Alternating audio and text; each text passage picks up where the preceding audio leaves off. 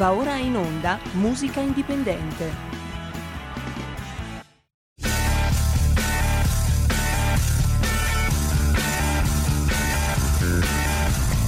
Siamo partiti col giasso, aspettiamo ancora il sole e ora rinnegamo ai cani. E la linea va a Francesco Caprini, ben trovato. Grazie, buona giornata a te e ai nostri ascoltatori. Eh, abbiamo in linea l'ospite? Confermo. Perfetto. Allora, noi introduciamo questo ospite con una canzone particolare. Questo per darvi un po' alcune indicazioni del personaggio che oggi è con noi e che ci racconterà la sua esperienza artistica. Bene, invitiamo la regia a mettere il brano America della Nannini.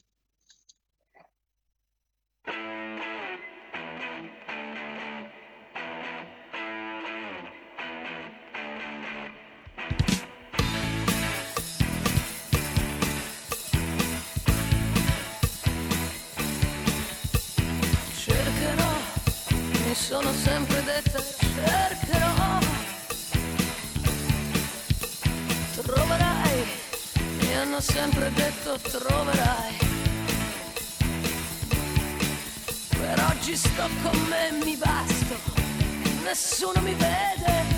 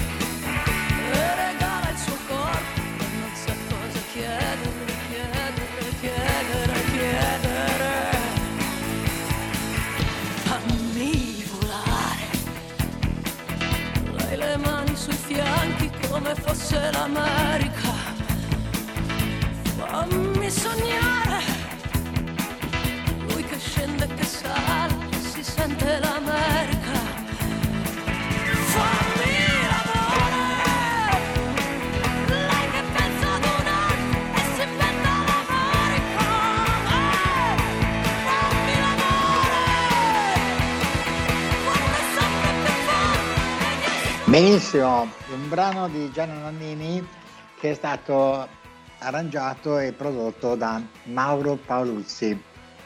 Mauro, sei in linea, buongiorno. Buongiorno Francesco, sì, questo pezzo Riferen- è... di riferendomi a una domanda che ti sa- a una riflessione che hai fatto tu ieri mentre eravamo in giro per Milano, ehm, mi sono posto questa domanda. Adesso introduco il personaggio con Gianna Nannini, ma in realtà poi nessuno conosce i produttori. Ieri hai fatto questa riflessione mentre eravamo insieme e mi hai detto, sai, la gente conosce l'artista, perché poi va in radio, in televisione, ma noi produttori, noi arrangiatori non ci conosce nessuno. E allora, eh, dietro questa domanda, partiamo dalle cose più semplici. Tu dove sei nato, Mauro? Io sono nato a Roma. Tu sei, Eh, nato, sei nato a Roma e poi hai vissuto a Roma? Ho vissuto a Roma fino a 21 anni, praticamente fino al 70. E Poi, questa eh, passione per la musica come, come è arrivata? Ma nasce perché nel quartiere dove abitavo io, che era Piazza Bologna, come quartiere dove tra l'altro c'era pure il banco del Mutuo Soccorso e Fiorella Mannoia, che eravamo amici d'infanzia tutti quanti, e in quel quartiere lì c'era un batterista che suonava, tra l'altro suonava pure con Van Wood, sai, faceva night così, e che abitava proprio di fronte, di fronte a casa mia, e lui c'aveva la batteria in casa che per me era un sogno eh, soltanto vederla la batteria e con lui praticamente mi è venuto la- la- l'amore che già c'avevo comunque perché facevo con i fustini del dash e la plastica facevo i tamburi Eh. una- c'avevo solo una spazzola che mi avevano regalato e con quella cercavo di portare il tempo però Mhm. quando sono- seduto sulla batteria per me era un'emozione pazzesca è lì che ho iniziato ci avrò avuto nove, no, set- no, dieci anni, dieci anni quando ho iniziato a così. Ho iniziato fare questo mestiere, suonare, diciamo no, così. suonare, suonare piano piano, piano piano, poi ho iniziato a suonare a 13 anni io, Ecco. nel 62, per cui Benissimo. Allora, va detto questo, che da, da ragazzino che suonava praticamente i- sui cartoni del Dissane, della, credo anche di Mastro, no, come si chiamano altri, quei cartoni che andavano di moda ancora qui in centro, della Mira Lanza, della Mira Lanza. Io mi ricordo che c'avevo un fustino del dash vuoto e sopra ci avevo Eh. legato con un elastico una cosa di plastica per fare la pelle. sì, ma era una cosa proprio cioè, era post atomico praticamente con quello che trovavamo per strada. Vabbè, Bene. comunque, Bene, allora da ragazzino di 9 anni diventi produttore, arrangiatore tra i più qualificati. Vanti una collaborazione al- altisonanti, no? Collaborato con Gianni Nannini, Roberto Vecchioni, con il quale hai un sodalizio ultra trentennale, hai fatto con lui più di 20 album, hai collaborato Esatto. con Mango e, gio- Sì. e hai prodotto i giovanissimi dei Shedus, però hai collaborato anche con i Blue Vertigo, Fabio Concato, con tutta una serie di personaggi che insomma che hanno caratterizzato questa tua grande esperienza e porti addirittura tra i grandi diciamo icone della musica italiana. Sei partito anche Sì. con un gruppo eh, dal, dal nome inglese, poi hai collaborato con eh, i Nuovi Angeli e da lì poi Sì. sei passato a produrre la Nannini, Roberto Vecchioni, Oro di Mango, Sì, tutte canzoni che noi sentiremo oggi perché sono una testimonianza importante di quello che tu hai fatto e come dicevo prima una grande figura storica. Quindi dal ragazzino di Roma, di Piazza Bologna, all'età di nove anni che suonavi i fustini della Dash, oggi sei uno dei più importanti arrangiatori riconosciuti dall'industria discografica italiana, ma non solo, anche dagli operatori del settore, dal vasto pubblico che, sce- che segue questi artisti. E, ebbene, quindi eh, che dire, tu poi da Roma so- sei arrivato a Milano. ho sempre, io ho sempre suonato, per cui tutto il percorso eh, fino a Milano da batterista, cambiando anche diverse band, perché poi io, io ho accompagnato anche lo spogliarello con Cipriani al pianoforte, Stelvio Mm. mi, mi chiamava Felix, su- suonando alle grotte del Piccione, io litigavo con quelle che si spogliavano perché non andavano a tempo.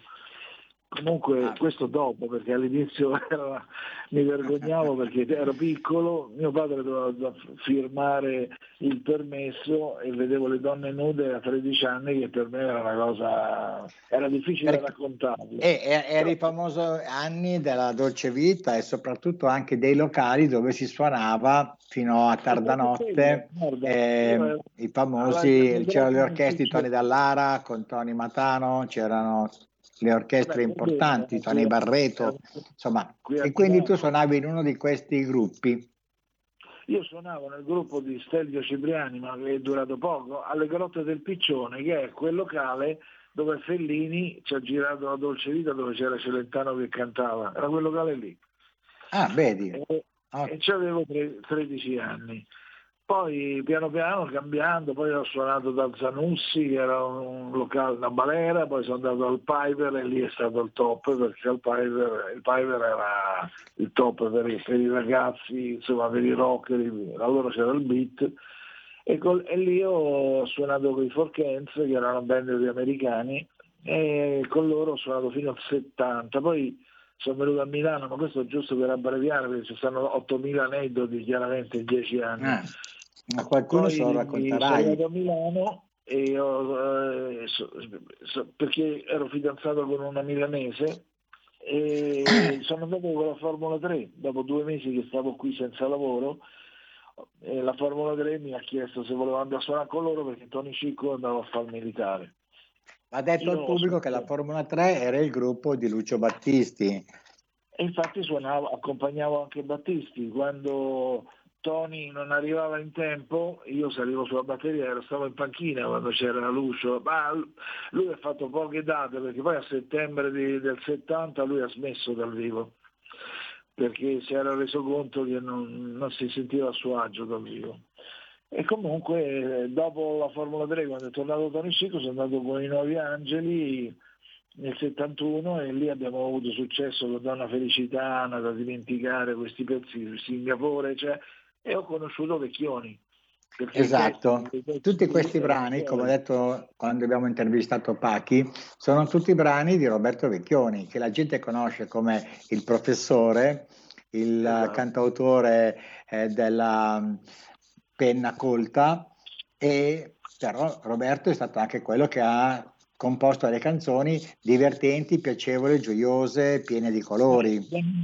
Donna spensierate. Felicità era di, Pareti, la musica, il testo di, di Roberto, di Vecchioni, poi Singapore, poi tanti altri, adesso tutti non mi ricordo nemmeno, però ho conosciuto lui, che lui iniziava la sua carriera da cantautore, non aveva ancora fatto niente, aveva fatto un pezzo solo, importantissimo perché era su Lucia San Siro, però di suo iniziava la carriera discografica e già dai primi dischi io ho collaborato con Roberto su Saldi di fine stagione, questi pezzi qui. Poi il primo disco è stato Ipertensione con Vecchione, poi ne ho fatti 20, cioè sono arrivato fino al 2000 e producendo, arrangiando e in qualche caso componendo, come prima per esempio tu hai messo America, America oltre che arrangiato e prodotto è un pezzo mio, io lo- lo- ero ispirato da Neil Diamond, penso, era un pezzo lento America, Mhm. poi l'abbiamo trasformato in studio, no, ma per, per dirti le cose così mano a mano andavamo avanti, poi ha avuto successo Gianna, ha avuto successo Vecchioni, ha avuto successo Fabio Concato, Mango eccetera e mi hanno riempito di lavoro, diciamo che gli anni 80 fino a metà 90 era una cosa pazzesca. Cioè, Bene, diventato- fermiamoci qua un attimo, facciamo sentire al nostro pubblico uno dei brani che tu hai prodotto per, eh, per Vecchioni. Ok, Ok. vai con Samarcanda.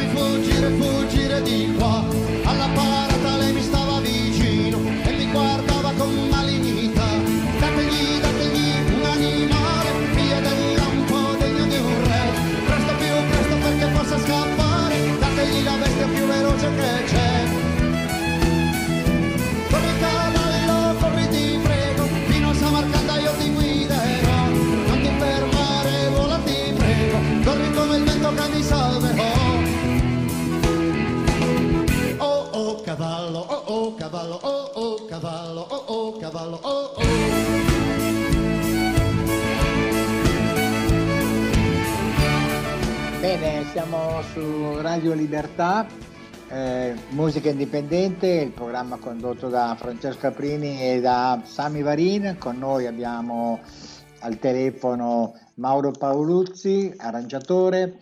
Molte persone eh, non conoscono gli arrangiatori, però a loro devono tante volte momenti di felicità durante la giornata, mentre sono in ufficio, al lavoro, vanno verso scuola e quant'altro, perché ehm, sono loro infatti gli artefici del successo, di gran parte del successo degli artisti che conosciamo, degli interpreti che conosciamo. Quindi è un piacere avere con noi Mauro, stavamo ascoltando Mauro Samarcanda. Sì. E tu stavi dicendo che hai collaborato con Vecchioni per oltre 20 dischi, un'eternità Sì. in pratica. No, 20, 20 album, io 30 anni abbiamo collaborato. Samarcanda è stato il primo successo grosso che ha avuto Roberto nel 75 mi pare. E tra l'altro quel pezzo là, quando l'abbiamo fatto, Sì? eh, non c'era nessuno in studio, c'ero solo io, l'ho fatto da solo. Perché, Ah. Roberto, Roberto neanche lo conosceva perché lui in- insegnando usciva da scuola all'una e veniva in studio alle tre. Quando è arrivato in Mhm. studio il pezzo era già praticamente la base era già tutta fatta, cantato in inglese maccheronico da me e Mhm. niente, poi lui ci ha, ci ha messo su quel testo bellissimo di appuntamento a Sciamarra e è venuto fuori Samarcanda e ha avuto un successo notevole. Poi è venuto Brando Ardi, Tony Esposito, c'erano un po' di ospiti dopo. Però il pezzo è nato in due, eravamo in due in studio, io e il fonico. E, e que- me lo ricordo con, con molto affetto perché mi ero concentrato su questa cosa e mi piaceva l'idea di mettere il country col rock insieme, capito? Mhm. ballata un po' così. E vabbè, niente, questa qui era la nascita di Samarcanda e poi siamo andati avanti, insomma. Senti, di quel periodo lì, con questi artisti, chiamiamoli allora emergenti, perché hai citato Tony Esposito, hai citato altri artisti, com'era il clima culturale, com'era il clima musicale? Il, il clima, il clima era di ricerca, totalmente di ricerca, tutti quanti facevano esperimenti, c'era la possibilità di fare degli esperimenti perché sai, i dischi si vendevano, per cui anche le case discografiche ci davano spazio, non c'erano dei budget proprio stretti, almeno con quelli che provavano e sperimentavano. Poi c'erano delle amicizie eh, anche di abito mentale eh, simile, tipo Branduardi, Esposito. eh, abbiamo fatto dischi dove c'erano i cori di Lucio Dalla, di Venditti, hanno partecipato De Gregori, di Andrea, insomma c'era un modo di, di vedere le cose simile, non dico uguale tra tutti questi artisti, ma simile, sì, anche a livello, eh, anche a livello umano. C'erano delle contestazioni, ma erano tutte mh, contestazioni musicali molto molto mirate vicino all'essere normale, cosa che si fa fatica. Però umanamente era, era Mhm. bello, era un bel periodo.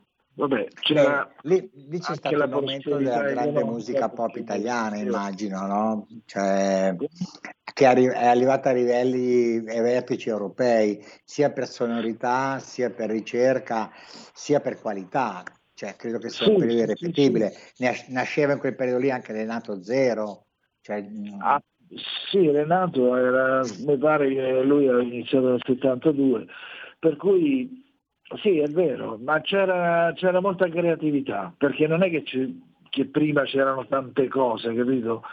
Per cui ogni volta che, che veniva fuori un disco particolare era sicuramente un disco quasi unico. Sì, c'aveva delle influenze, sicuramente contaminazioni, America, Inghilterra, eccetera. Però Certo. eh, poi riportate in Italia i pezzi prendevano una piega diversa. Per esempio, America in Italia non volevano farlo uscire le case discografiche. Abbiamo avuto Perché? dei problemi. Perché? Eh, Perché il fatto della masturbazione, insomma c'era la, la- la- la- la censura ci ha dato addosso, anche gli stessi della Ricordi dicevano eh ma insomma però un pezzo così, poi rock da una donna eccetera. Invece poi l'hanno sentito i tedeschi, l'hanno fatto uscire, è andato in classifica, allora poi si sono precipitati a farlo uscire anche qua. Cioè per dire succedevano queste cose, capito? Quindi la, comunque- la, la la- la Nannini ha avuto successo pre- grosso diciamo, in, in Germania prima che in Italia. In Germania con America prima che in Italia è andato in classifica. Infatti in Italia è uscito quando il disco in, Ameri- in, Germania era, andato, era già andato in classifica poi è uscito con la ricordi qui. Perché all'inizio era un casino, pure promuoverlo ci tiravano i 100 lire sul palco. Cioè è stato, è stato duro, non era così semplice. eh. Perché sai, l'italiano medio è conservatore, gli dà fastidio, qualsiasi novità gli dà fastidio, non c'è Ah. niente da fare. Poi piano piano si abitua, si affeziona e allora va bene. Ma in quel periodo era tutto così. Per cui c'era da lottare molto. Niente, cui, vabbè, Ascolta, prima di andare in pausa, che poi riprendiamo la seconda parte a breve, eh, Sì. io inserisco un altro brano, un altro artista che tu hai veramente contribuito a promuovere alla grande, facendo diventare un artista di successo nazionale, ed è Mango. Poi parleremo anche di lui e il brano che propongo è Oro. Ok. Bene.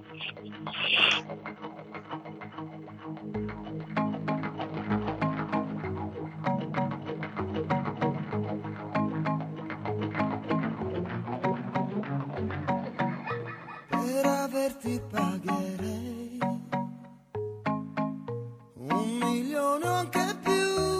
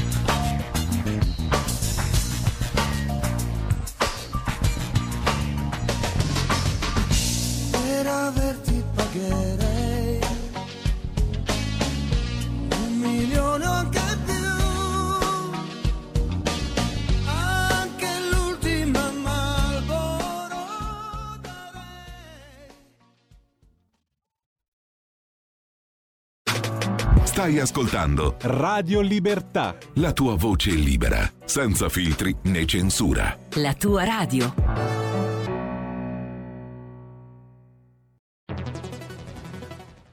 La radio è sempre di più ovunque. Io la radio la ascolto in auto con tutti i nuovi programmi, perché ho la radio DAB. E tu? Io al lavoro ascolto la radio dal mio computer. E tu? Io a casa l'ascolto dalla mia TV. E tu? Io l'ascolto dal mio telefonino con Radio Player, l'app delle radio italiane. E tu? Io la radio l'ascolto con lo smart speaker. Oggi 35 milioni di italiani ascoltano la radio così. E tu? La radio, ovunque, sempre di più. Anche Radio Libertà è su Radio Player Italia.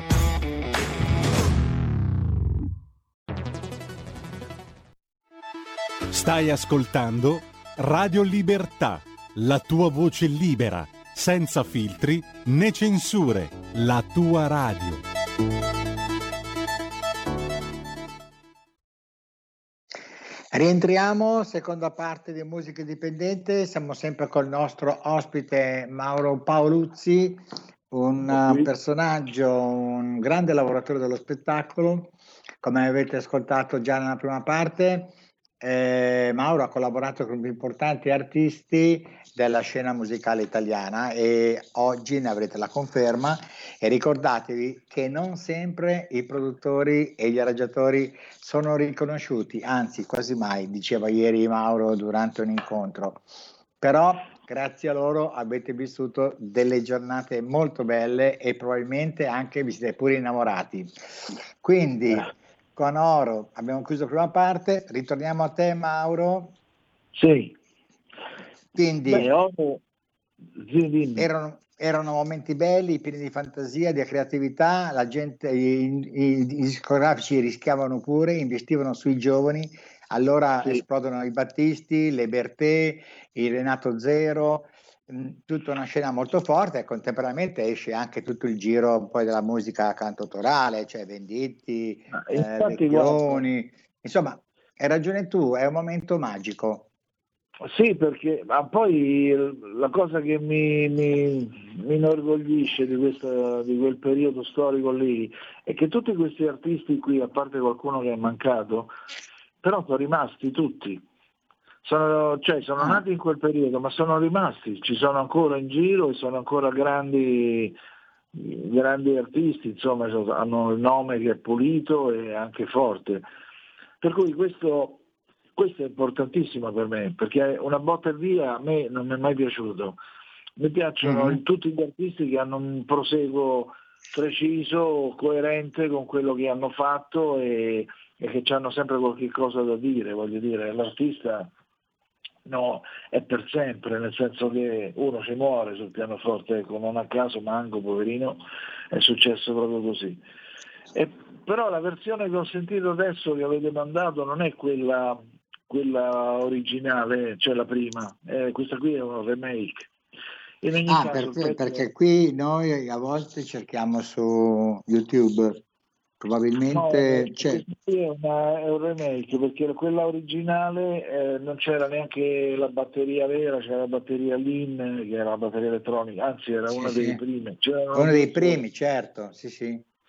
E, e niente, no, anche perché quel pezzo l'abbiamo fatto in due, io e Pino, non c'era nessuno in studio, a parte il fonico, ed era magico. Pino poi per me è stato uno dei cantanti più forti in assoluto. In- io ogni volta faccio un esempio, che se nell'85 ci chiedevano un artista da rappres- che rappresentasse l'Italia per il Live Aid a Londra, io non avevo dubbi, avrei mandato sicuramente Mago perché nessuno altro, lui, unico come lui ce n'è stato, ce ne sono stati pochissimi. Lui con quest'aria mediterranea, questo modo di cantare, l'unico che mi ricordava un po' il modo era Demis Rousseau con gli Aphrodite Child, che pure c'era questo respiro mediterraneo perché lui greco e comunque Manco è stato uno dei migliori in assoluto con cui io ho lavorato. eh. E poi, beh, beh, questa testimonianza è molto toccante.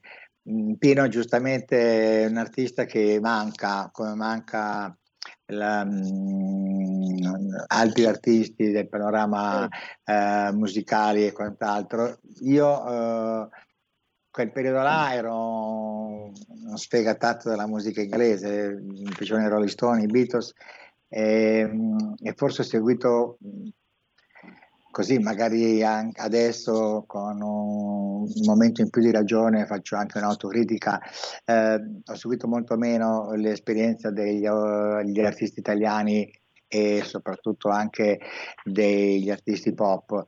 Col tempo mi sono accorto che invece è stata una no. scoperta importante, è stata un'importanza importante sia lui e anche dalla mia Martini, ad esempio, che è un personaggio che ai tempi ha veramente rifondato un modo di interpretare eh, proprio emozionante dal punto di vista inter- interpretativo e devo dire che questa cosa qua io l'ho, l'ho riconosciuta purtroppo solo recentemente. Eh, vabbè, Quindi, ma, eh, allora c'era una baraonda di musica americana e inglese che non ti lasciava il tempo di sentire tutto e poi comunque anche, anche noi addetti ai lavori era, le contaminazioni ce le avevamo, anche se gli mm-hmm. artisti, questi tre per esempio che abbiamo sentito fino adesso, Gianna, Roberto e Pino, loro sono rimasti nella storia perché avevano qualcosa di unico, tutte e tre. Mm.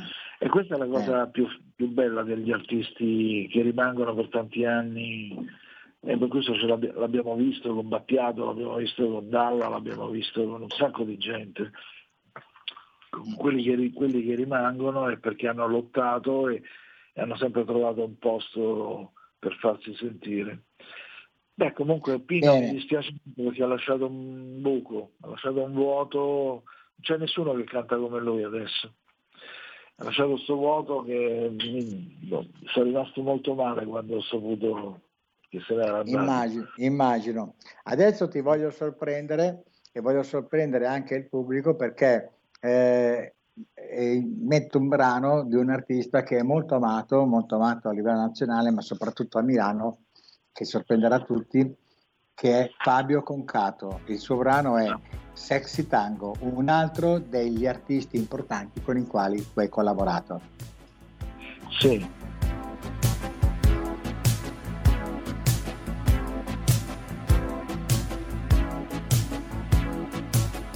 Un volo basso di gabbiani,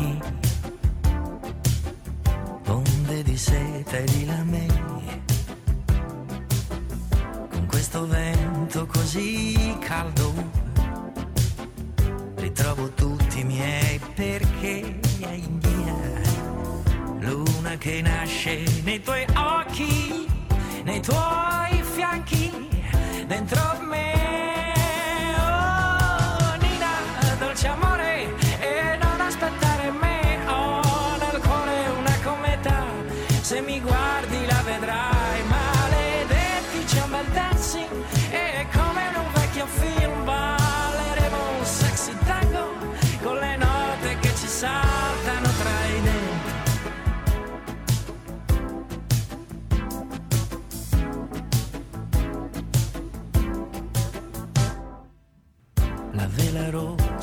ricordo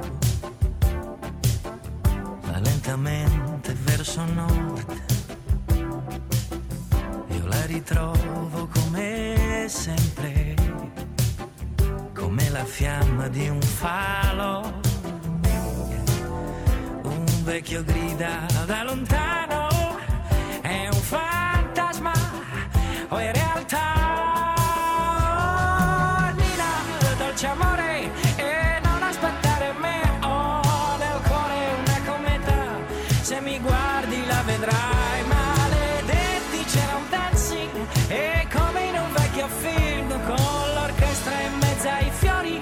se ci fosse ancora proverei un caschera.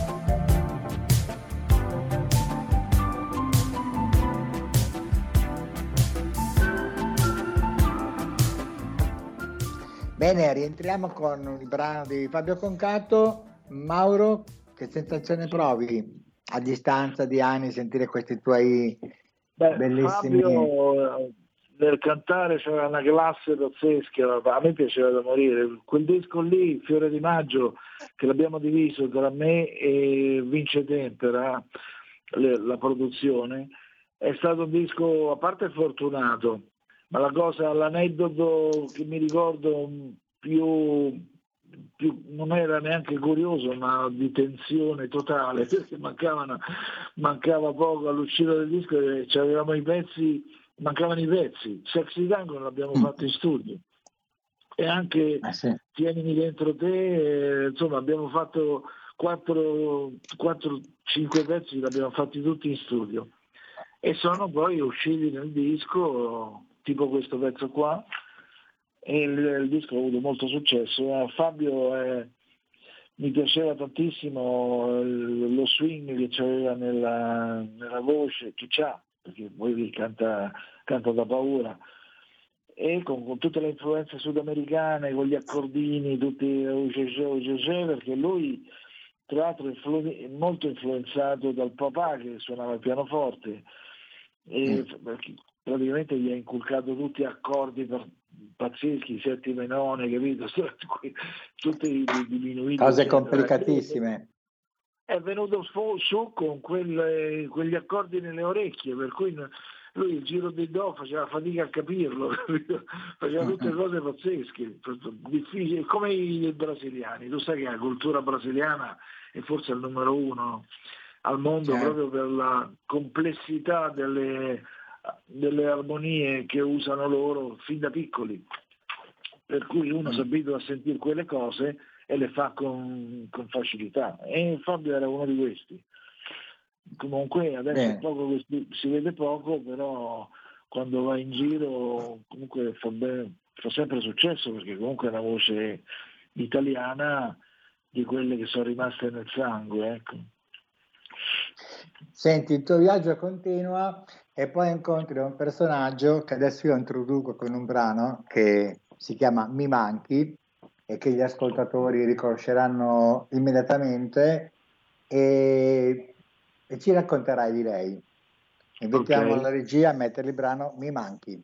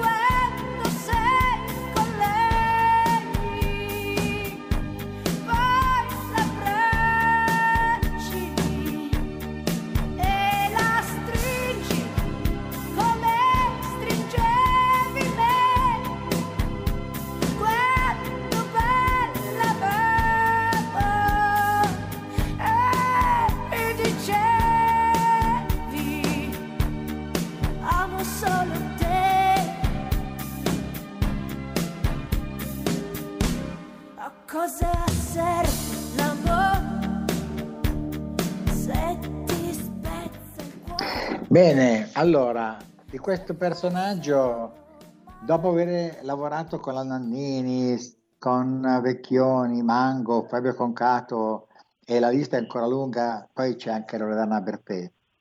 Sì, Quindi? Loredana, Loredana è, ho, iniziato, allora, io Loredana la conoscevo già da tanto tempo perché lei poi al Piper ballava, sai, ai tempi che ballava pure Renato, per cui Sì, sì. io però l'ho conosciuta meglio nel periodo che, eh, che ci siamo frequentati quando abbiamo fatto, io ho prodotto ufficialmente Dispersi, che era questo, questo album, dove all'interno c'era questo pezzo, che tra l'altro è mio questo pezzo qua, però Mm?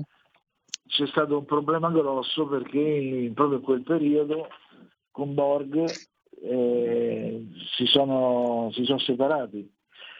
Ma si sono separati perché, guarda, l'aneddoto particolare di questo pezzo qua, che loro avevano già litigato, lei era convinta che lui avesse un'altra donna, un giorno viene in studio per cantare mm-hmm. Mi manchi, viene mi fa vedere il testo, lei era, si vedeva che aveva dormito un quarto d'ora, però lei prende, va di là, mettiamo il pezzo, la base e comincia a cantare. Ha cantato il pezzo così come l'hai sentito tu mm-hmm. e alla fine del brano lei piange, piange e poi se ne va. Per cui a me è rimasta solo quella traccia là, con lei che piange nel finale, che c'è nel disco, se, se nel finale c'è questo, che si inghiozza un attimo. E lei, io ho usato quella traccia lì, è rimasta quella perché c'era un sentimento dentro pazzesco, tutta la, la, lei era distrutta da questa cosa qui, perché poi Borg era uno, eh, insomma voglio dire, era uno particolare, tanto dove lei non ce la faceva stargli dietro anche a livello economico perché lui dove andava andava lo conoscevano, lei la conoscevano in Italia, ma se atterravano in Australia o, in, o a Las Vegas o a, cioè a, Los Angeles o a New York tutti vedevano Borg. Quel livello era sempre altissimo e siccome lui ha avuto dei problemi con la sua linea, con la fila, era, era Loredana che praticamente sosteneva tutto questa vita a 5 stelle. Però questo, a me Loredana mi sta, io sono molto affezionato a lei perché lei è aggressiva sulle cose ma ha un cuore grande come una capanna e ho sempre avuto un affetto particolare per lei, anche se lei poi si attacca, ti piega, però è mm. una persona, insomma, umanamente è una persona importante. Poi ha avuto anche problemi con Renato, perché tu sai che lei e Renato sono, erano come fratelli. Eh, erano amicissimi, sì. Poi hanno litigato pure lì, poi con la sorella non si parlavano da dieci anni e Renato gliel'ha buttata in ospedale quando lei ha tentato insomma, suicidio e poi hanno fatto quel Sanremo insieme con quel pezzo là stiamo come stiamo che io mi sono rifiutato di arrangiare perché rovinava tutto il disco. È un pezzo che non aveva nessun senso, io vi l'ho detto, abbiamo pure bisticciato, la Sony era convinta e sono andati a Sanremo con Stiamo come stiamo, che già a Sanremo non si parlavano più, avevano litigato anche loro due. Bene, però... le tue storie sono sempre molto incredibili e le tue esperienze sono notevoli, però tu recentemente ti sei avvicinato poi invece a un mondo giovane, hai ricominciato a fare dello scouting e proprio Io...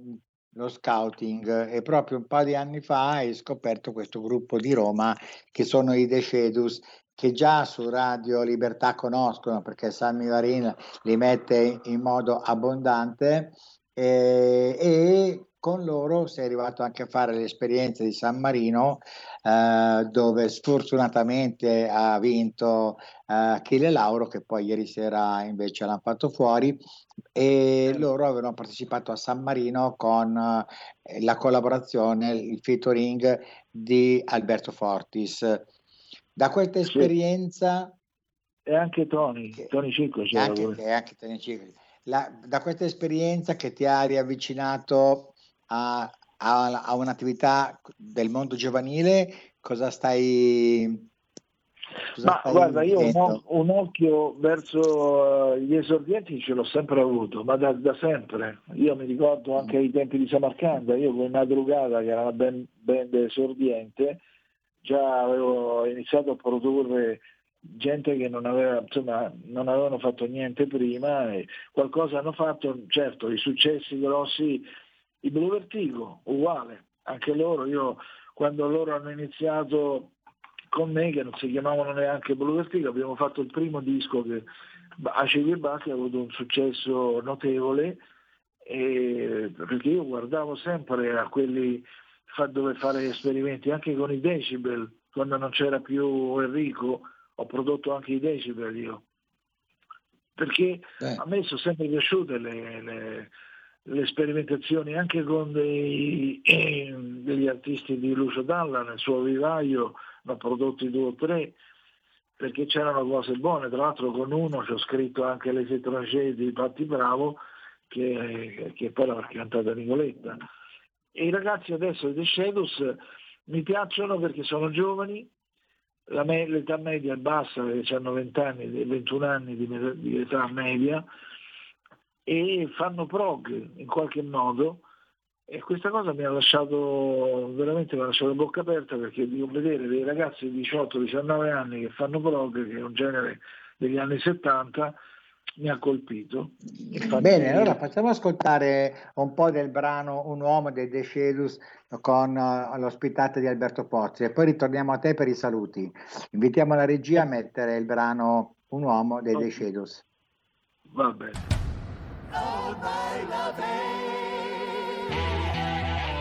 Freedom is the power of the new generation. The shadows.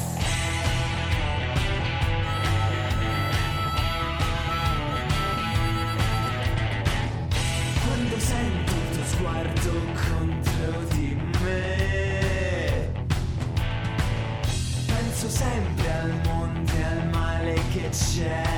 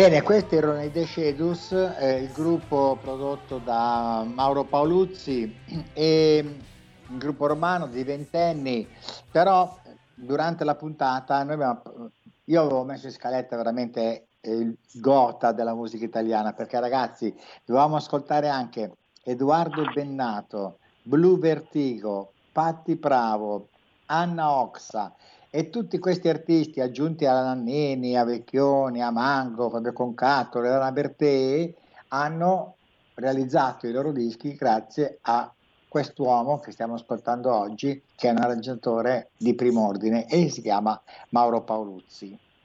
Quindi Ah, Mauro abbiamo grazie. ancora un paio di minuti per i saluti. Tu vuoi ricordarci qualcosa?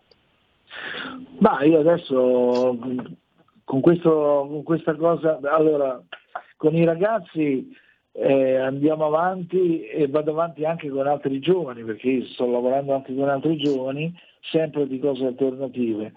E poi ci sarà, mh, adesso qualcuno mi ha chiesto delle cose per andare a fare tipo di seminari, parlare di aneddoti, robe del genere.